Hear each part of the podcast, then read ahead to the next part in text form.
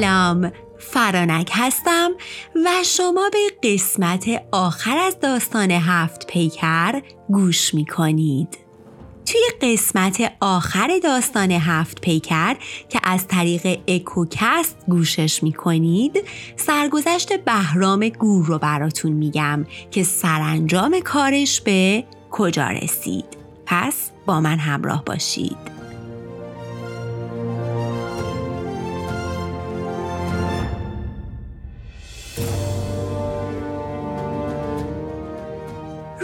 از روزهای خدا که همه جا سرسبز و رنگارنگ و معطر بود و همه چی خوش و خورم بهرام مثل همیشه همراه با اطرافیانش توی دشت هفتا خیمه باشکوه زده بودن.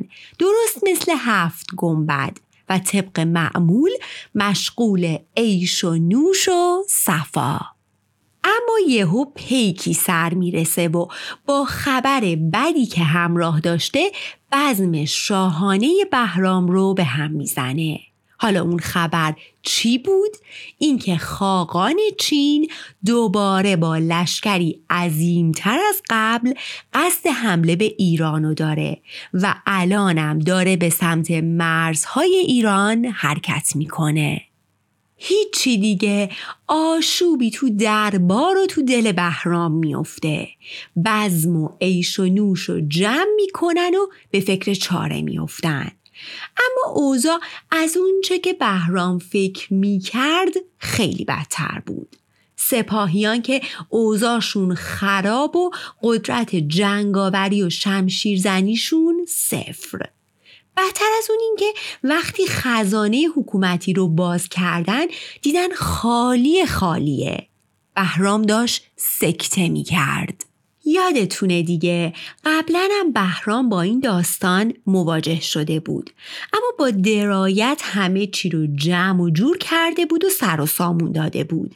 و بعد زمام امور رو داده بود دست وزیری کارکشته به اسم نرسی. تو زمان نرسی همه چی خوب و خوش و خورم بود.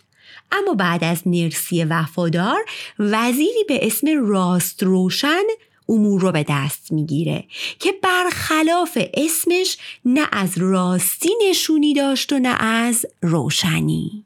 راست روشن وزیری ستمگر و هیلگر بود که توی این مدت حسابی به همه چی گند زده بود. تا جایی که تونسته بود از رعیت مالیات گرفته بود و به مال و اندوختشون دست درازی کرده بود. جوری که مردم از ظلم و ستم حکومت حسابی شاکی بودن. راست روشن هر کدوم از بزرگان رو هم که متوجه این نابسامانی می شدن و می‌خواستن به شاه بهرام گزارش بدن و با دادن زر یا زور با خودش همراه می کرد و بهانش هم این بود که تا وقتی مردم خار و زبون و فقیر باشن در طلب چیز بیشتری نخواهند بود. سرشون گرمه و پادشاهی بهرام همیشه برقرار میمونه. به این ترتیب تو این مدت کوتاه مردم همه توهیدست و بیچاره شدن و خونه وزیر و اطرافیانش پر از زر و سیم. و کم کم مردم دیگه چیزی نداشتند که مالیات بدن. پس آواره کوه و بیابونا شدن و کار و صنعت تعطیل شد. و خزانه مملکت هم خالی خالی. و حالا که بهرام به خودش اومده بود اوضاع خیلی وخیم بود. جمع و جور کردنش به این راحتی یا امکان پذیر نبود. برای همین بهرام غمگین و درمونده و تنها راهی صحرا میشه تا شاید شکاری کنه و یکم از این سختی و فشار رها بشه. یعنی آخر مدیریت بحران. البته برای ما شنیدن این چیزا خاطر است. توی دشت اونقدر اون روز گرم و سوزان بود که بهرام احساس تشنگی زیادی می‌کنه. آبی رو هم که با خودش به همراه برده بود تموم کرده بود و پس چهار گوشه صحرا رو در پی آب میگرده. یهو از دور سیاه چادری رو می‌بینه که ازش دودی بیرون می اومد. می‌فهمه که اونجا کسی ساکنه و پس میره جلو و بعد می‌بینه کنار چادر گله گوسفندی هست. میره جلوتر و جلوتر یهو صحنه عجیبی رو می‌بینه می‌بینه که کنار سیاه چادر درختیه و سگی رو به شاخه اون درخت آویزون کردن.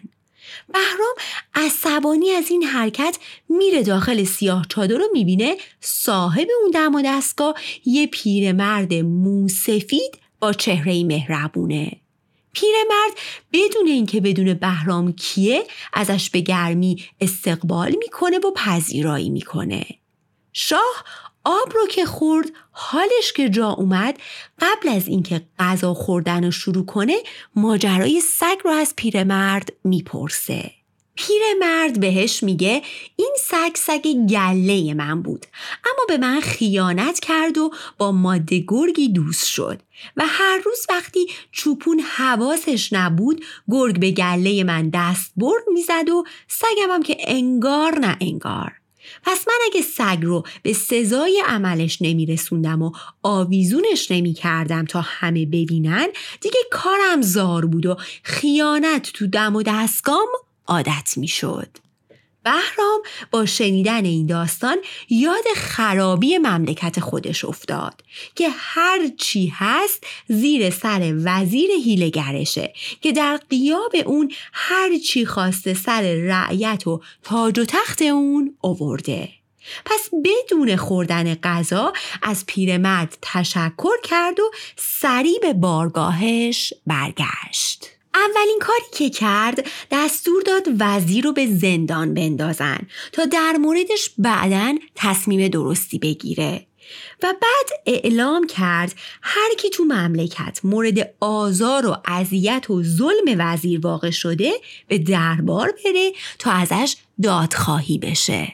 به این ترتیب مردم یکم آرومتر شدن. بهرام برای اینکه بهتر بدونه تو این مدت چی به سر مردمش اومده از بین کسایی که برای دادخواهی اومده بودن هفت نفر رو انتخاب کرد و ازشون خواستا داستان ظلمی که بهشون روا شده بود رو تعریف کنن. مظلوم اول اومد جلو گفت یه سال قبل راست روشن وزیر برادرم رو کشت و اموالش رو قارت کرد. و وقتی من به دادخواهی از برادرم شروع کردم به اعتراض وزیر خونه من رو غصب کرد و منو به زندان انداخت. بعد ستم دیده دوم اومد. گفت من باقی داشتم. خیلی زیبا و سرسبز که از پدرم به هم ارث رسیده بود.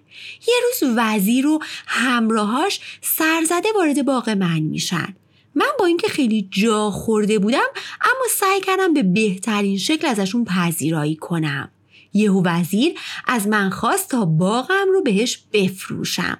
اما وقتی من مخالفت کردم و گفتم که این باغ ارسیه پدریمه وزیر به جرم بی احترامی و نافرمانی باغم رو قصب کرد و منو به زندان انداخت. ستم دیده بعدی اومد و گفت من بازرگانی ثروتمند بودم و یه عالم مروارید گرون و اصل به شهر شما برای فروش آورده بودم. وزیر که فهمید تمام گوهرا و مرواریدا رو ازم خرید و در واقع ازم گرفت. پولی نداد. یکم که گذشت و دیدم خبری نشد رفتم و پولم رو طلب کردم. و وزیر به خاطر بی احترامی که بهش کرده بودم من رو به زندان انداخت. مظلوم چهارم مطربی جوون و البته غریب بود که با همسرش برای کار به شهر اومده بودن. وزیر توی یکی از بزمها وقتی همسر زیبای مطرب رو می‌بینه ازش خوشش میاد و به خاطر همین مطرب رو به زندان میندازه و همسرش رو به عقد خودش در میاره. و مطرب بیچاره چهار سال بود که بیگناه تو زندان بود. پنجمین ستم دیده اومد و رو کرد به شاه بهرام و گفت من رئیس یکی از پاسگاه های مرزی بودم. برای خودم بروبیایی داشتم و چون عدالت رو برپا کرده بودم همه دوست هم داشتن و از من راضی بودن. اما یهو یه روز وزیر اومد و گیر داد به ثروتمند بودن من. اینکه این همه مال رو از کجا آوردم؟ من هر چی گفتم که این ارسیه پدرم بوده و ربطی به کارم نداشته قبول نکرد که نکرد. همه اموالم رو قصب کرد و منو به زندان انداخت.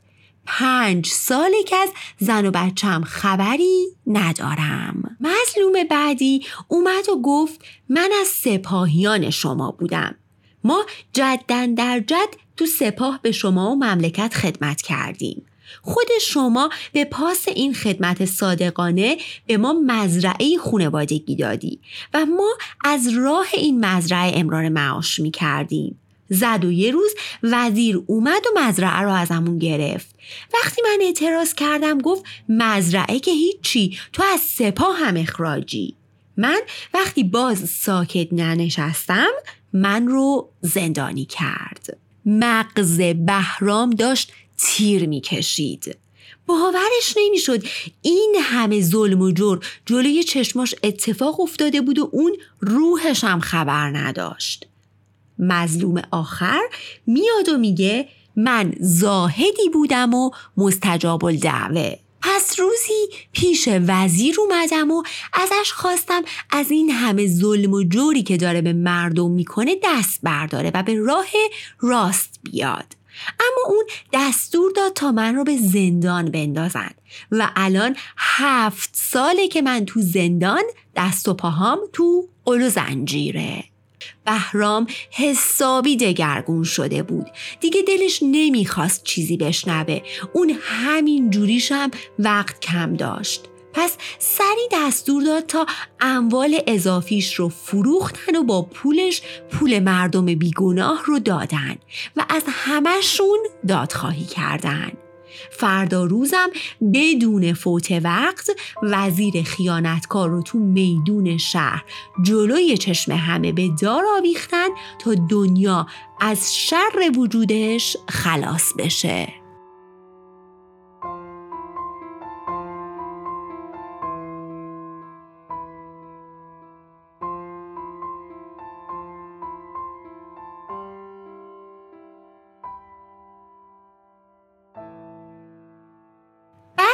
بهرام دستور داد تا به دشت برن و پیرمرد موسفید سیاه چادرنشین رو به دربار بیارن و به خاطر نیکخواهی و خردمندیش اون رو به مسند وزارت نشوند. خب از خاقان چین چه خبر؟ خاقان در راه بود که این کولاکی که بهرام به پا کرده بود به گوشش می‌رسه و می‌فهمه که وزیر به دار آویخته شده پس اون که به تحریک وزیر قصد حمله داشت بیخیال میشه و نامه به بهرام می‌نویسه و ازش عذرخواهی می‌کنه و با لشکریانش از نیمه راه عقب نشینی می‌کنن. و بار دیگه با درایت به موقع بهرام امنیت و آرامش به کشور برمیگرده. کار و صنعت رونق می‌گیره و مردم دوباره خوشحال و راضی. اما بهرام که حالا دیگه سن و سالی ازش گذشته بود تغییراتی تو خودش احساس می کرد. دیگه مثل گذشته عیش و نوش و شکار و گردش تو قصر و سر زدن به هفت گنبد و دیدن هفت ماه رو حالش رو خوب نمی کرد. اون شوری عجیب رو تو دلش احساس می کرد.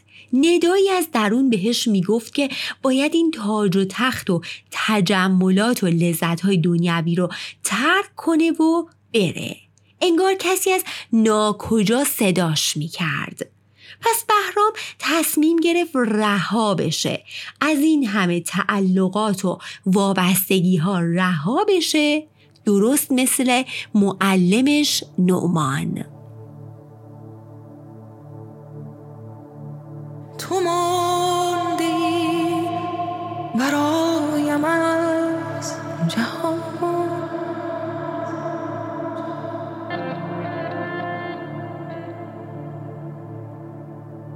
کنار این رمیدگی به ما. زبان شد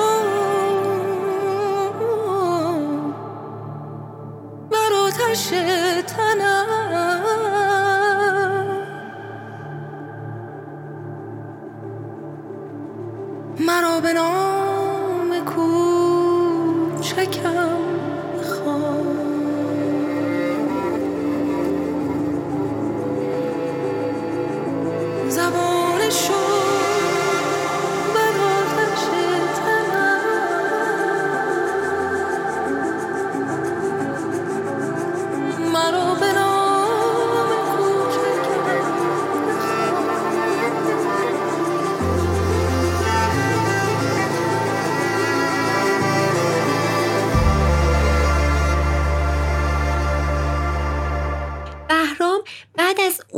همه عیش و نوش تو دهه هفتم زندگیش تصمیم می‌گیره تغییر رویه بده و سالای پایان عمرش رو جور دیگه ای بگذرونه.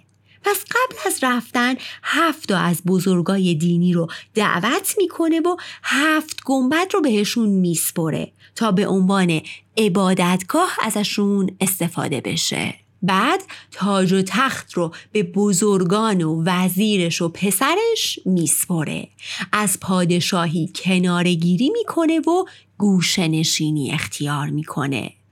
و در نهایت یکی از روزها که بهرام تو صحرا پرسه می‌زد یهو گوری رو می‌بینه که از دور به بهرام خیره شده بود. انگار که صداش می‌کرد.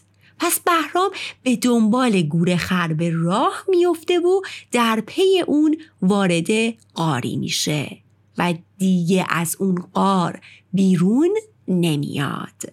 انگار که اون گور وحشی بهرام رو به سمت گور ابدیش می‌بره و تقدیر چنین بود که شاه گورگیر در آخر این گونه گرفتار گور خاکی بشه. بهرام که گور می گرفتی همه عمر دیدی که چگونه گور بهرام گرفت.